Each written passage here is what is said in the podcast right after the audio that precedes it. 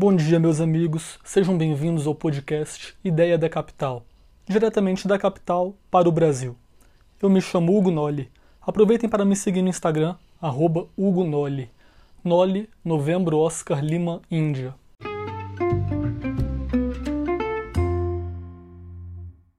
Hoje, sete de junho de dois mil e vinte e um, damos início ao nosso terceiro episódio. Lembrando que vocês podem nos ouvir em plataformas como Spotify, Anchor e Google Podcast. No dia três de junho de dois mil e vinte e um, feriado de Corpus Christi, foi noticiado por vários veículos de comunicação, inclusive o G um. Eu vou ler para vocês a notícia na íntegra do G um.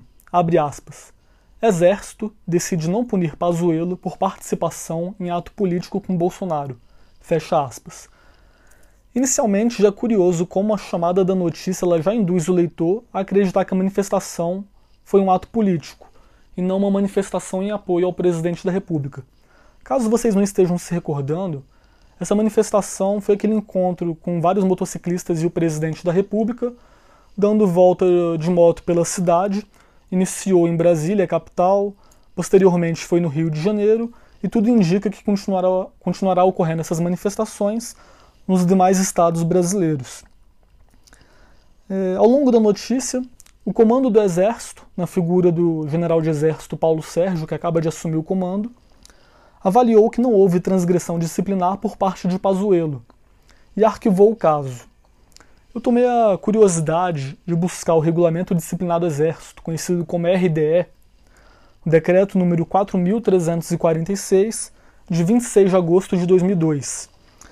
E no decorrer do, do, do R D E, o artigo quatorze, ele trata da conceituação e especificações das transgressões disciplinares.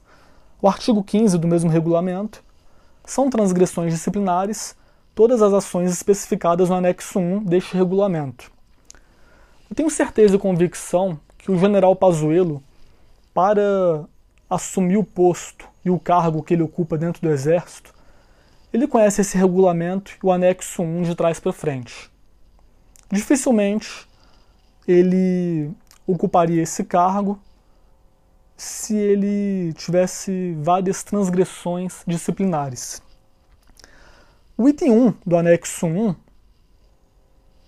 já diz que transgressão é transgressão disciplinar, faltar com a verdade. Eu fico me recordando do general Pazuello na C P I da pandemia, na condição de depoente, nos dois dias que ele esteve lá, sendo chamado de mentiroso por diversos parlamentares que ali estavam e por vários veículos de comunicação. Estaria o general Pazuello faltando com a verdade? Creio que não. O item trinta e um do anexo um é transgressão disciplinar representar a organização militar ou a corporação em qualquer ato sem estar devidamente autorizado. Primeiro que o general ele foi, não foi fardado, ele estava ali com sua moto, civil, não estava representando a corporação ou a organização militar. Ele estava na figura, pessoa física, Eduardo Pazuello. Além daquela manifestação em apoio não ser necessariamente um ato político, como a imprensa e a oposição ficam o tempo inteiro tentando impor. O item cinquenta e sete do anexo um é transgressão disciplinar manifestar-se publicamente um, milita- um militar da ativa que esteja autorizado, sem que esteja autorizado, a respeito de assuntos de natureza político-partidária. Mais uma vez, aquela manifestação foi uma manifestação em apoio ao presidente da República, não tratou-se de um ato político. E seria curioso também um militar ser punido por uma manifestação em apoio ao comandante em chefe das Forças Armadas. Faria mais sentido ele ser punido por não manifestar o apoio ao comandante em chefe. O item cinquenta e oito do anexo um também diz que é transgressão disciplinar tomar parte, fardado, em manifestação de natureza político-partidária. O general não estava fardado, estava a paisana, na figura da pessoa física Eduardo Pazuello, e em uma manifestação em apoio ao presidente da República. Não era um ato político, não se tratava de um ato político. Assim como o general Pazuello, eu tenho certeza que deviam ter outros militares ali também, todos à paisana, fora os que não estavam trabalhando na, na, nos bloqueios, fechamento de rua, coisa assim, mas participando da manifestação, com certeza teriam, tinham militares das Forças Armadas, das Forças Auxiliares, todos representando a si próprio, pessoas físicas, em apoio ao presidente da República. Fora que vale, vale ressaltar que se fosse confirmada a punição do general Pazuello pelo comando do Exército, ficaria subentendido que, de fato, se tratava de um ato político. E, por se tratar de um ato político, caberia sanção ao presidente da República por propaganda eleitoral antecipada, o que não ocorreu.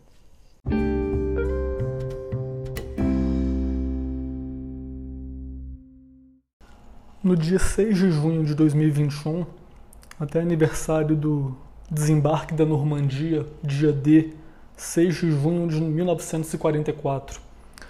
Bom, saiu a notícia de que o relator da C P I faz apelo a jogadores da seleção para que não participem da Copa América. O relator, o senador Renan Calheiros, lhe enviou aos jogadores e à comissão técnica da seleção brasileira uma nota propondo reflexão quanto à realização da Copa América no Brasil, alegando até que, que é a opção sanitária mais segura para o povo brasileiro, que não tem a Copa América. Aí eu digo, realmente, sem dúvida, a opção sanitária mais segura é que não ocorra a Copa América, Campeonato Brasileiro, campeonatos estaduais, entre outros. É, seriam dois pesos e duas medidas? Ou trata-se de uma crítica, de, de um ataque seletivo? O que, que pode um campeonato paulista, campeonato carioca, é, Copa Brasil, mas não pode a Copa América, sendo que também seria sem público. Se for pegar o ponto de vista sanitário, realmente o ideal é que não tenha a Copa América, não tenha o Campeonato Brasileiro e Campeonato Estadual. Mas por que, que um pode e outro não? Será que estão levando a política para o futebol? Afinal, por que determinado campeonato é permitido e outro não? Se a real preocupação fosse com a saúde, há de convir que nenhum campeonato deveria ser permitido, certo? O, o próprio técnico da seleção brasileira ele revelou sua insatisfação com a realização da Copa América no Brasil, o técnico Tite. E é um, um fato curioso, é, porque ele demonstra insatisfação com a realização da Copa América no Brasil, mas não demonstra essa insatisfação se a Copa for realizada em qualquer outro país. É, e a curiosidade é que a pandemia, como o próprio nome já diz, ela é global. Trata-se até de, de um pleonasmo. A pandemia não é no Brasil. A pandemia é no Brasil e em outros países. Então, nos outros países também tem pandemia. Mas a insatisfação é a pandemia no Brasil. É, o técnico Tite ele pode até aproveitar essa, essa insatisfação e para deixar o cargo, né? Ele podia aproveitar essa insatisfação com a Copa América ser realizada no Brasil e deixa o cargo de técnico. Já tem gente aí ventilando para ser o novo técnico da seleção brasileira, né? Renato Gaúcho tá aí, esperando, curtindo um pouquinho as férias, vendo como é que está o desenrolar da, da situação. Quem não gostaria de ser o técnico da, da seleção brasileira, né? Quem sabe com, com Renato Gaúcho à frente da seleção, a gente não tem um futebol melhor. Fica a reflexão.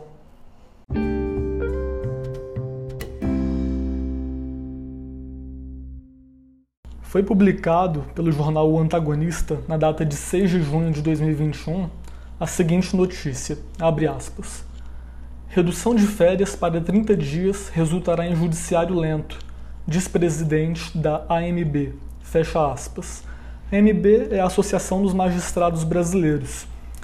É, ao longo da notícia, a presidente da A M B, doutora Renata Gil, ela defende férias de sessenta dias para juízes e procuradores, alegando sobrecarga de trabalho aos magistrados caso haja essa redução proposta na P E C.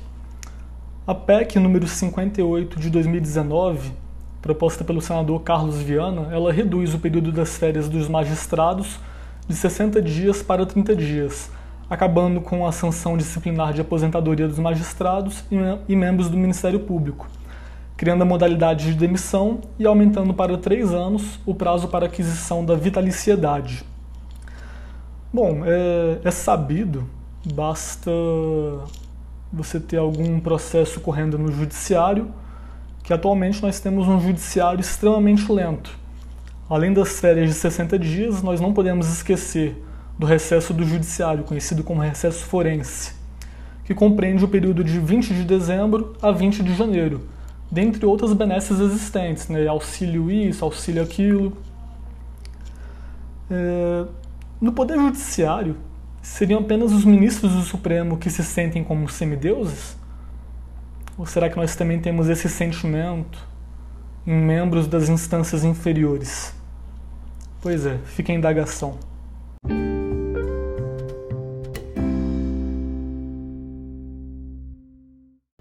Foi noticiado também no dia seis de junho de dois mil e vinte e um, no jornal O Antagonista, abre aspas, o ministro da Saúde é o Bolsonaro, fecha aspas.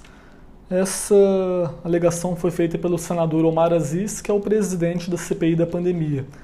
Ele informa que um novo depoimento do ministro Queiroga, o ministro da Saúde, será esclarecedor para saber se ele realmente tinha autonomia no Ministério da Saúde ou não. Essas suspeitas da falta de autonomia do ministro, elas foram reforçadas durante o depoimento da doutora Luana Araújo, que esteve na, na C P I da pandemia na semana passada. É, enfim, os senadores da oposição tiveram um depoimento que atenda a sua linha de raciocínio, né, e que confirme a sentença já pré-realizada, pré-determinada antes mesmo do fim da, da C P I da pandemia. É, e um ponto a ser observado, que é preocupante, é que enquanto outros depoentes não falavam o que os senadores queriam ouvir, esses senadores partiam para agressividade, se, se portavam de uma maneira bem, bem negativa perante a, a sociedade. É, percebe-se claramente a diferença de tratamento no depoimento da doutora Luana e da doutora Nise Yamaguchi, por exemplo. Trataram uma com total respeito e a outra é uma vergonha partindo de um, de um parlamentar. É, agora, um, um posicionamento é que os ministros do Executivo eles só devem ter autonomia no que diz respeito à parte técnica do seu ministério. É, mas devem sim a subordinação ao presidente da República, principalmente em respeito à política do presidente. Sempre foi assim, isso não é algo criado agora.